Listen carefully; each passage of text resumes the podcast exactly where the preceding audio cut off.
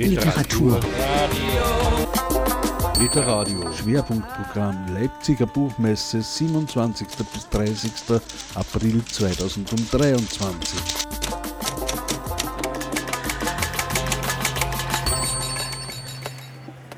Zum letzten Programmpunkt am heutigen dritten Messetag darf ich auf der Bühne der von Literadio auf dem Stand der IG Autorinnen Autoren Susanne Ayub begrüßen. Hallo, guten Abend. Abend? Naja, beinahe. Beinahe. Und wo es, bei, zu welchen Tageszeiten es bei den freien Radios jeweils landet, ist ganz offen. Also bitte einfach beim Hören einsetzen. Die aktuelle Tageszeit. Susanne, du bist in vielen Genres tätig. Du schreibst Lyrik, Du hast dich mit konkreter Poesie beschäftigt, du machst Hörspiele, du machst Hörfeatures und nicht zuletzt schreibst du auch Romane. Ja, ich mache das alles, das stimmt. Wobei interessant, du hast Lyrik als erstes genannt. Lyrik schreibe ich am wenigsten, aber ich habe begonnen damit. Ich habe als erstes Gedichte geschrieben ich nie gedacht habe, dass da mal irgendwas davon veröffentlicht wird, wie ich überhaupt sehr lange nicht an irgendwelche Veröffentlichungen gedacht habe. Ich habe mich sehr, sehr lange als eine Lernende, als eine Lernende gesehen und bin auch, äh, habe sehr spät publiziert. Und ja, dann hat sich eines aus dem anderen ergeben. Ich habe im Radio gearbeitet nach meinem Studium und habe das Radio machen gelernt. Zuerst war ich nur Regieassistentin bei Hörspielen, dann habe ich Hörspiele geschrieben und dann Tonspur, zuerst war eine Tonspur, dann Features und Stücke und dann habe ich mir gedacht, jetzt muss ich ja mal einen Film machen. ja, das, das habe ich vergessen, Filme und Theaterstücke. Ja, ja genau. Also ich habe bis auf, ich habe sogar einen Liedtext mal geschrieben. Also ich glaube, ich bin in allen literarischen Genres, ich will nicht sagen zu Hause, aber ich habe sie auch zumindest gestreift. Dein jüngster Roman, Rondo Veneziano, erschienen bei Gemeiner, ist abermals ein Kriminalroman, wobei ich das mit einer gewissen Einschränkung sagen würde, weil bei dir gerade ist der Kriminalroman eigentlich sehr oft ein Vehikel für ganz anderes, zum Beispiel für Zeitgeschichte. Ja, das stimmt. Also ich würde sagen, es ist immer nur auch ein Kriminalfall oder ein Kriminalroman. Die Verlage sehen das natürlich anders, weil äh, wo Krimi draufsteht, das lässt sich gut verkaufen. Und das ist ja auch nicht so, dass ich da dagegen sein kann, als ähm, Schreibende, die vom Schreiben auch lebt.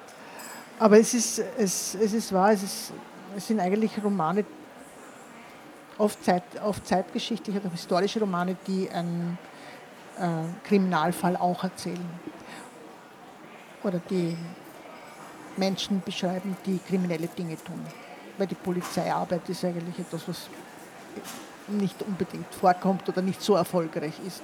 Auch in diesem Roman gibt es zwar einen Polizisten, aber der muss eigentlich eher dazu gestoßen werden, dass er das erkennt, dass, es da, äh, dass etwas nicht mit rechten Dingen zuging.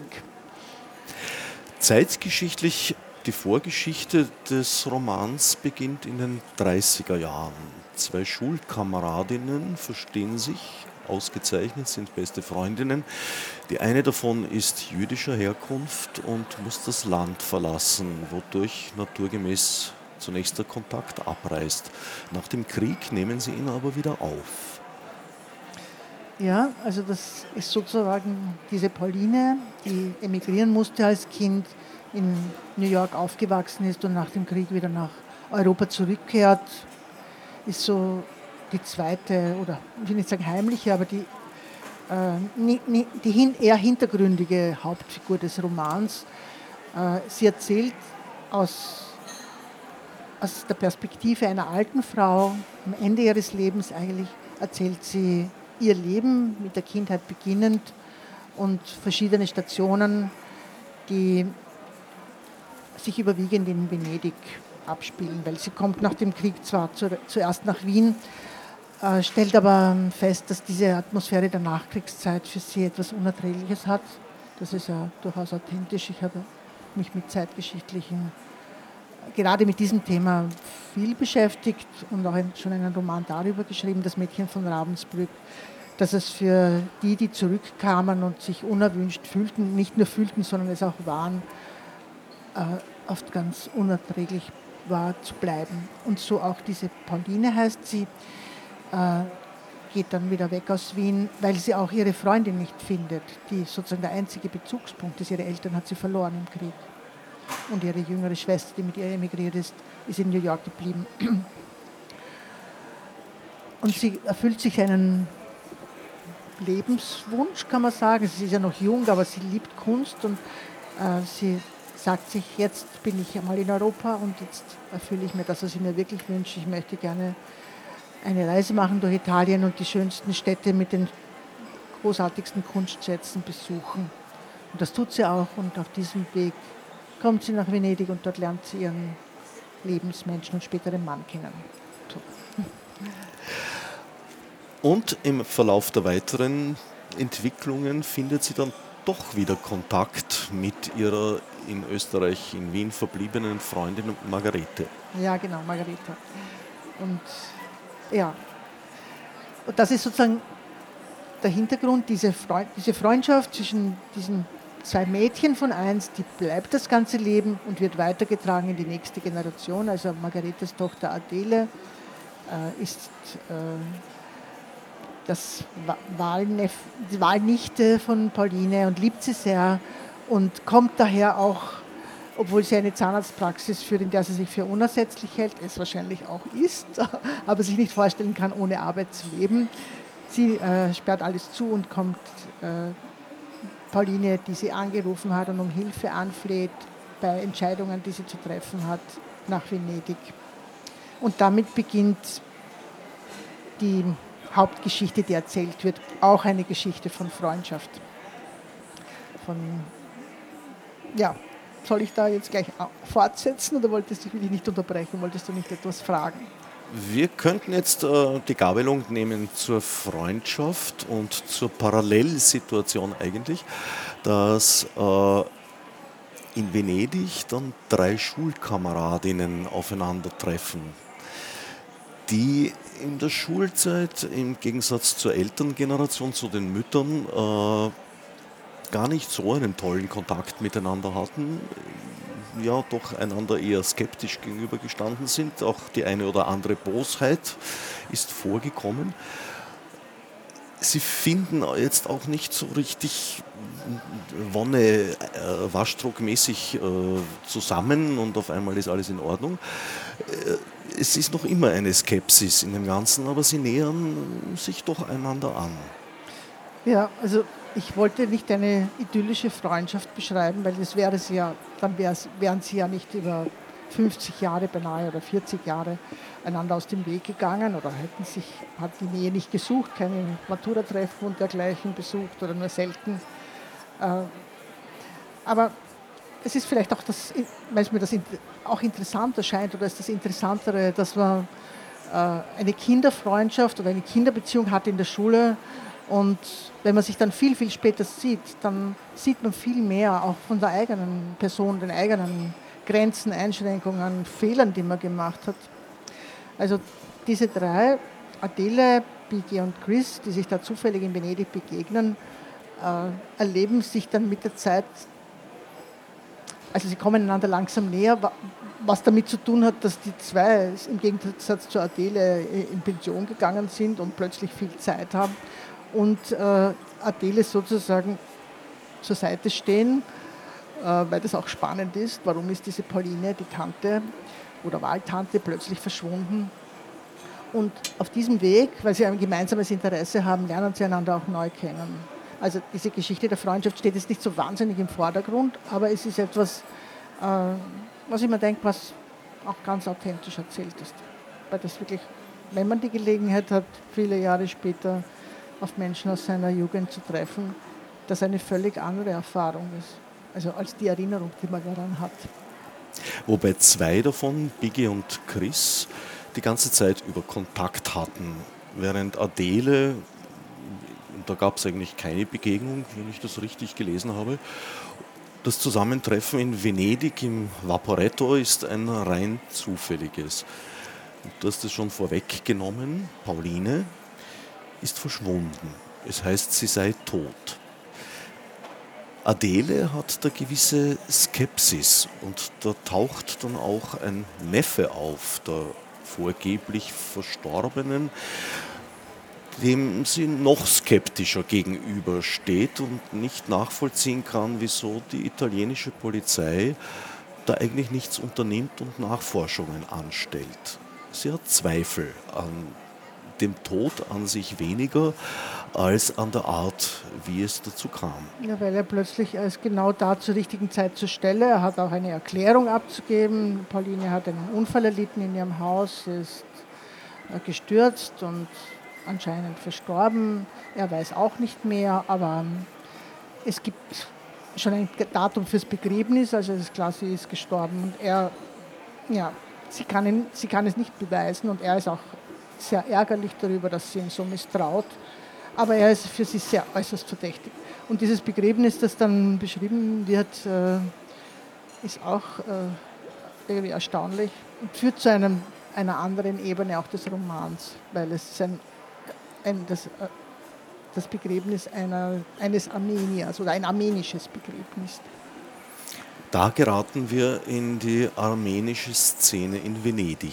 Das hast du, wie ich dich kenne, sicher sehr genau recherchiert. Ja, das stimmt. Wobei es in Wien begonnen hat, nicht in Venedig.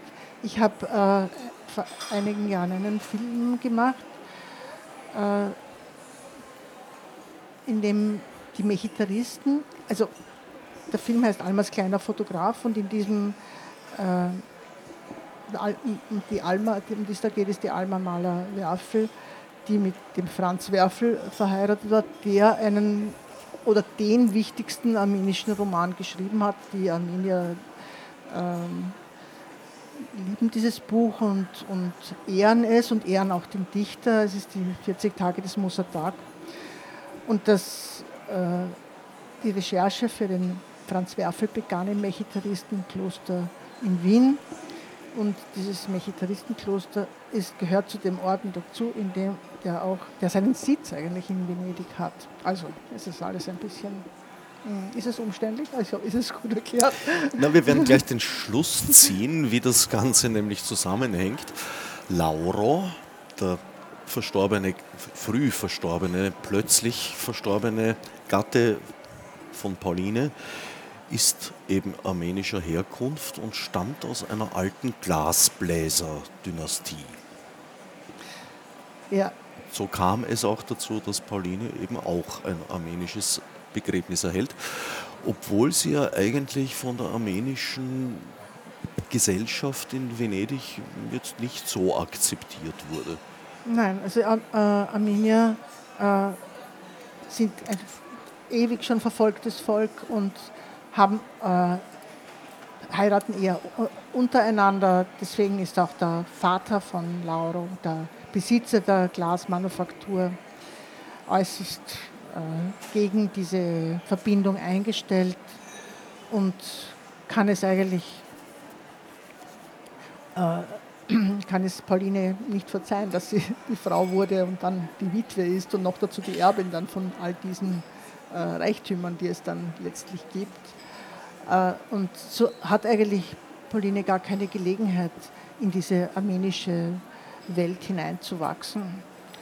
Und sie wird ja auch nur von außen erzählt, das muss man auch sagen. Also es ist jetzt in, in, in der Geschichte von Pauline gibt es äh, ihre Herkunft, dann ihre, ihr Leben in Venedig als ein Mensch, der der Kunst äh, zugetan ist. Es ist ja auch ein Kunstkrimi, wenn man schon Krimi überhaupt sagen will.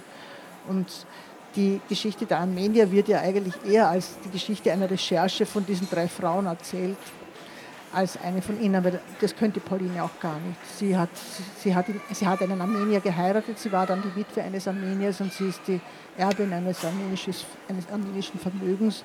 Aber sie ist, sie ist, und, sie, ist die, die sie immer war eigentlich. Also eine Frau, die für die Kunst lebt. Aber es sind eben jene Aspekte, die das Buch zu einem sehr vielschichtigen machen. Weil im Grunde treffen damit Lauro und Pauline zwei Angehörige verfolgter Minderheiten aufeinander. Die beiden verstehen einander auf Anhieb. Der Vater eben nicht. Der ist da sehr, sehr vorsichtig und abweisend auch letztlich. Eine weitere Ebene, eine glaube ich doch sehr wichtige Ebene, ist die Auseinandersetzung mit dem Älterwerden, insbesondere mit dem Älterwerden als Frau. Ja, also für mich ist es überhaupt das, sage ich, die zentrale, also das, ist, das, das hat mich dazu gebracht, diesen, diesen Roman zu schreiben, äh, dass ich meine, dass das, das Älterwerden, das unvermeidliche Älterwerden, außer man stirbt jung, dauert sehr lang, wird dann zum Altwerden und es ist sehr unterschiedlich für die Geschlechter. Die Frauen altern anders als die Männer. Es ist auch für die Frauen anders als für die Männer, glaube ich, ähm, die Arbeitswelt zu verlassen. Aber hier beschreibe ich nur Frauen, die, dann, die verschieden damit umgehen. Also eine will auf keinen Fall zu arbeiten aufhören, das ist die Zahnärztin. Die meint, dass sie erstens mal nicht alt genug ist, wobei sie so alt ist wie die zwei anderen weil sie ja miteinander in die Schule in eine Klasse gingen. Und äh, sie sieht da keine, keine Grenze, jetzt bin ich pensionsreif. Obwohl natürlich in vielen Situationen mit ihr erleben, dass es äußerst anstrengend ist für sie, was sie da alles zu leisten hat und dass das natürlich schon ein Unterschied ist, ob man 40, 50 oder 60 ist. Also sind alle drei sind so um die 60. Eine ist Bibliothekarin, die Chris, die wird nicht lang gefragt, die äh, muss zu einem bestimmten Zeitpunkt gehen, um Platz zu machen für die Jüngeren und weil es auch diese Regeln gibt, die Pensions Pensionierungsbestimmungen. Und die, die nimmt es am schwersten, weil sie es am stärksten erlebt, das ist ein, was eben auch ein Thema ist des Älterwerdens von Frauen. Äh, sie sie erspürt es am stärksten, dass ihre Bedeutung sehr viel mit ihrem Beruf zu tun hat. Und wenn sie eine Pensionistin ist, dann verschwindet sie sozusagen in der Bedeutungslosigkeit. Das ist ihre Meinung, aber das ist auch oft die, das, was sich tatsächlich abspielt. Aber meinst du, ist das äh, bei Frauen anders als bei Männern? Weil das kenne ich schon bei Männern auch diese Krise, die entsteht, weil man den bisherigen Lebenssinn eines Berufes, den man gerne ausgeübt hat, verloren hat. Ja, ich glaube, dass es für die Männer auch schlimm ist, ebenso schlimm, möglicherweise schlimmer. Aber der gesellschaftliche Anwert des pensionierten Mannes ist höher als der pensionierten Frau. Außer sie ist sehr wohlhabend oder wahnsinnig schön oder sie hat eben einen Beruf, der sich irgendwie außerhalb dieser Grenzen bewegt. Ich meine, die, vielleicht pocht er, das kommt so im Buch überhaupt nicht vor, aber die Adele fühlt sich nicht alt, sie findet, dass sie attraktiv ist und äh, sie will sich einfach, sie will sich nicht zu dieser Gruppe zählen lassen. Und das, glaube ich, ist für Frauen ein anderer Punkt als für Männer. Aber vielleicht auch nicht. Also es handelt jedenfalls von Frauen. Die Männer, die Männer kommen in, es kommt ein Mann vor, der auch in, diesen, in der Altersgruppe ist, ein Rechtsanwalt, der aber sagt, okay, aber ich muss nicht immer arbeiten. Der. Früher hat er Montag blau gemacht, aber jetzt ist der Dienstag auch ein Montag. Also er arbeitet nur mal die halbe Woche. Also das andere Altern der Frauen hat sehr viel was mit der unterschiedlichen Wahrnehmung zu tun und auch mit dem Rollenklischee, in das sie gepresst werden. Ja, und dass auch Frauen, äh, Frauen sind als attraktive Frauen interessant. Und die ältere Frau empfindet sich vielleicht, vielleicht selbst einfach nicht mehr so als attraktiv. Das ist möglicherweise auch, also ich finde, das ist ein Thema, das, das sehr, also da kann man wirklich lange darüber nachdenken und sprechen und wie vieles davon, was sich nur selbst, äh, äh, selbst empfindet. Also es gibt zum Beispiel sehr, sehr viele Frauen, die ihre Jugendfotos, als sie wirklich sehr hübsch und jung und sexy waren, gern herumzeigen. Also auf Facebook kann man das sehen, dass manche überhaupt als, als ihr Titelbild ihr Jugend, ein Jugendbild haben. Eines, das vielleicht 20 oder 30 Jahre von ihrem tatsächlichen Alter, ihrem jetzigen entfernt ist. Und das ist doch zum Beispiel so ein Hinweis. Wenn, wenn man sich selbst empfindet als die, die man war mit 20 oder mit 25 oder 30, dann ist es einfach ein bisschen anders, wenn du 60 bist. Das heißt, Frauen werden sehr oft nach ihrer sexuellen Attraktivität beurteilt und geraten auch in Gefahr, diese Beurteilung für sich selber auch zu übernehmen. Ja, Das finde ich schon so. Das ist so. Und dann ist es auch so, dass es äh, für die Frau sozusagen ein Ablaufdatum gibt, dass sie der sexuellen Attraktivität in Form der fruchtbaren Frau durch die Menopause und das hat der Mann nicht. Das ist jetzt nicht was, was so wahnsinnig im Vordergrund steht, aber es spielt auch eine Rolle, würde ich sagen. Alles Dimensionen, die in deiner Geschichte zu finden sind. Insofern ist es verhältnismäßig leichter, über deinen äh, Kriminalroman zu reden, als über andere, weil man eben nicht auf den Plot beschränkt ist, weil genau. es so vieles gibt, was drumherum stattfindet und eigentlich auch sehr grundlegende, wichtige äh, Handlungsstränge sind oder Gedankenstränge. Ja, deswegen hat es mich, äh, so, so sehr es mich freut, dass das Buch sich gut verkauft, äh, hat es mich gestern irgendwie schon äh, irritiert, als ich gehört habe von dem Verkaufsleiter, sie haben mich umgepolt auf einen Urlaubskrimi. Also das Wort umgepolt hat mich schon nicht gefreut. Urlaubskrimi hat mich auch nicht gefreut, weil ich, weil ich finde, es ist nur auch ein Krimi. Und ich bin nicht so sicher, wenn man, äh, also wenn ich ein Urlaubskrimi, und es schaut ja auch aus so, also so, so einen Urlaub haben wir alle gern, nicht? aber das kommt ja so, so etwas kommt gar Also ich meine, so wie das Cover aussieht, ähm, ein Seitenkanal, eine Arkade, die, die, die, schöne Schäbigkeit der bunten Häuser da an dem Kanal. Ähm, ja. No, spielt schon alles eine Rolle. Spielt alles eine Rolle. Also, ja, also, also das stimmt schon. Also diejenigen, die Venedig gern haben oder gerne dort wären, werden schon gut bedient, weil ich es sehr, sehr genau beschreibe. Ich kenne es gut, die Stadt, und habe es äh, wirklich ganz, also alles, was da drinnen steht, ist zu Fuß abgelaufen worden. Und dazu habe ich noch einen Ehemann, der sich sehr, sehr genau mit Karten beschäftigt, der sich in Venedig auch gut orientieren kann, als, also was ich ja nie, nie, nie gelernt habe. Und äh, der das auch kontrolliert hat, alles, dass ich da keine Fehler einbaue, was immer wieder passiert ist. Äh, wo jetzt der Touristenpfad im Verhältnis zu diesem Campiello genau verläuft oder das habe ich jetzt nicht so genau genommen. Er schon und so ist es also wirklich fast ein Venedig-Führer. Fast ein Venedig-Führer, weil es sind zwar viele Orte beschrieben und genannt, aber nicht unbedingt genau beschrieben, auf welchen Wegen man dorthin kommt. Ja, das stimmt. Das wäre aber auch zu kompliziert gewesen. Aber wenn man wenn man sich halbwegs auskennt, dann merkt man es ist San Polo, es ist ein, wird als Bezirk genannt, die Rialto-Brücke ist in der Nähe, der Fischmarkt ist da. Also man weiß schon ungefähr, wo man sich befindet, wenn man Venedig kennt. Aber das heißt nicht, dass man sich noch dass man da irgendeine Gasse finden würde, in der sich abspielt. Also ich nicht, wenn ich jetzt die wäre, die es versucht. Und das Gassengewirr in Venedig ist ja tatsächlich ein ziemlich verwirrendes. Noch äh, verwirrender fand ich Sevilla, mhm. muss ich mhm. sagen. Aber vielleicht kommt dort auch mal ein Roman vor. Ah, nein, da war ich noch nicht. Also da müsste ich mich mal inspirieren lassen. Aber verwirrende Gässchen ähm, sind schon einmal ein guter Ansatz. Vor allem auch für eine Romanhandlung, denke ich. Und von der Einteilung als äh, Urlaubsroman würde ich mich jetzt nicht stören lassen, wenn es dem Verkauf dient. Und das dürfte ja der Fall sein. Gerüchteweise habe ich erfahren, es gibt bereits eine zweite Auflage.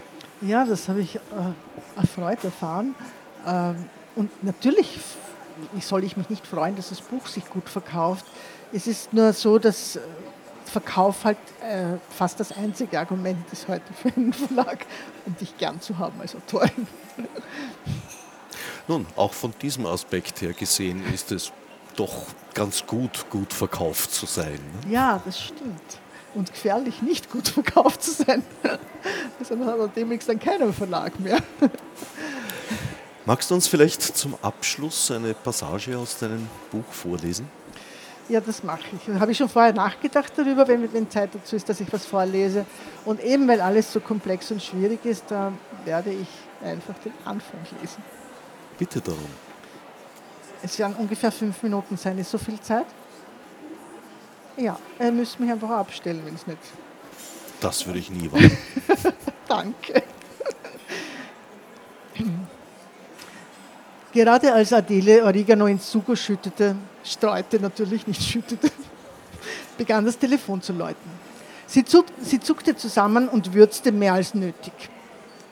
Egal, sie würde sich trotzdem schmecken lassen, vor allem das Telefon nicht abheben. Es gab immer wieder Patienten, die mit List ihre private Nummer herausfanden. Eine Riesenportion Spaghetti mit viel Parmesan war genau das, was sie nach einem Tag in der Ordination trösten konnte. Das Telefon hörte auf zu läuten, fing aber gleich darauf wieder an. Am Festnetztelefon kamen meist Angebote für Zeitungsabos und für undurchsichtige Investmentgeschäfte. Und ihre Mutter, aber die konnte sie später zurückrufen. Adele probierte eine Nudel, genau al dente. Sie goss das Kochwasser ab. Fünf Minuten noch, dann begannen die Nachrichten. Alles im Zeitplan. Doch nun begann das Haustelefon zu läuten. Adele seufzte. Vor drei Wochen, vor drei Jahren, als die Wohnung im Erdgeschoss gegenüber ihrer Zahnarztpraxis frei geworden war, hatte sie nicht lange überlegt und sie gekauft. Sie war genau richtig für einen gehbehinderten Menschen und groß genug, damit auch eine Pflegerin dort wohnen konnte. Was für eine Pflegerin? Du glaubst doch nicht, dass ich mit einer fremden Person unter einem Dach lebe. Margareta hatte getobt und sich geweigert einzuziehen. Doch dann war sie gestürzt, im Spital gelegen und mit einem Mal sah die Sache anders aus. Sie hatte nicht mehr Kraft genug, sich in ihrer Wohnung allein zu versorgen. Widerwillig stimmte sie der Übersiedlung zu. Nun wohnte sie genau gegenüber von Adeles Arbeitsplatz und einen Stock unter ihrer Wohnung. Viel Freiraum gab es nicht dazwischen. Doch Adele liebte Margareta. Ihre Mutter war über 90 und sie wollte, dass es ihr gut ging. Mit Josef wäre es unmöglich gewesen. Wie geht es dir dabei? Ist das Leben deiner Mutter wichtiger als dein eigenes? hätte er gefragt und nicht zugelassen, dass Margareta ihr Opfer annahm. Doch Josef durfte seine Fragen nicht mehr stellen. Er war aus ihrem Leben gegangen und sie sollte keine weiteren Gedanken an ihn verschwenden. Sie drehte das Fleischragout ab und ging zum Telefon. Margareta war selbst dran. Warum hebst du nicht ab? Pauline versucht dich schon seit Stunden zu erreichen. Ich mache mir Sorgen um sie. Das ließ Adele aufhorchen. Margareta sorgte sich nicht um andere. Sie war seit langem nur mit sich selbst beschäftigt, mit ihren Schmerzen und ihrem ständigen Ärger über den Körper, der sich nicht ihrem Willen beugte und sie zwang, die Hilfe einer fremden Person anzunehmen. Ich rufe sie an. Aber gleich, versprich es mir. In unserem Alter hat man keine Zeit zu warten. Wider ihren Willen musste Adele lachen. Margareta war immer schon ungeduldig gewesen.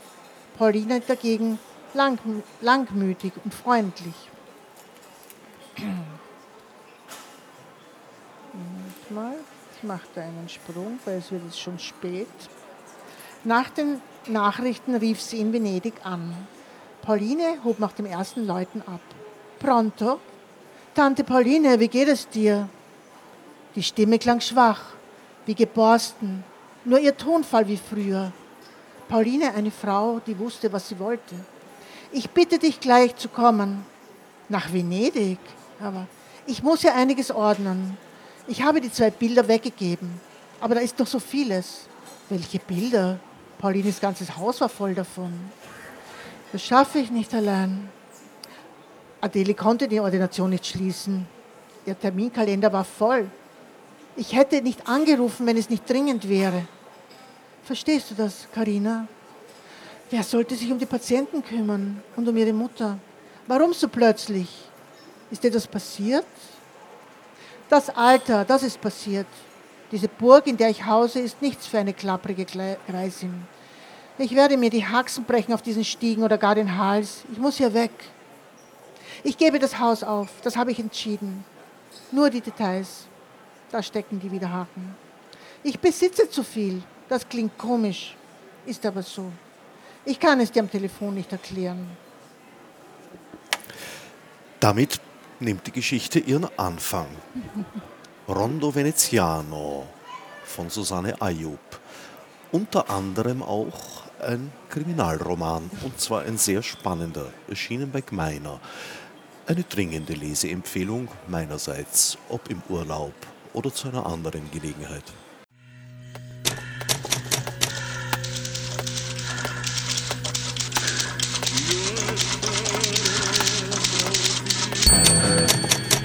Literatur. Literadio. Schwerpunktprogramm Leipziger Buchmesse 27. bis 30. April 2023. Detailinfos, Programm und Webradio auf www.literadio.org. On Air zu hören bei Bürgerradios in Österreich, Deutschland und der Schweiz.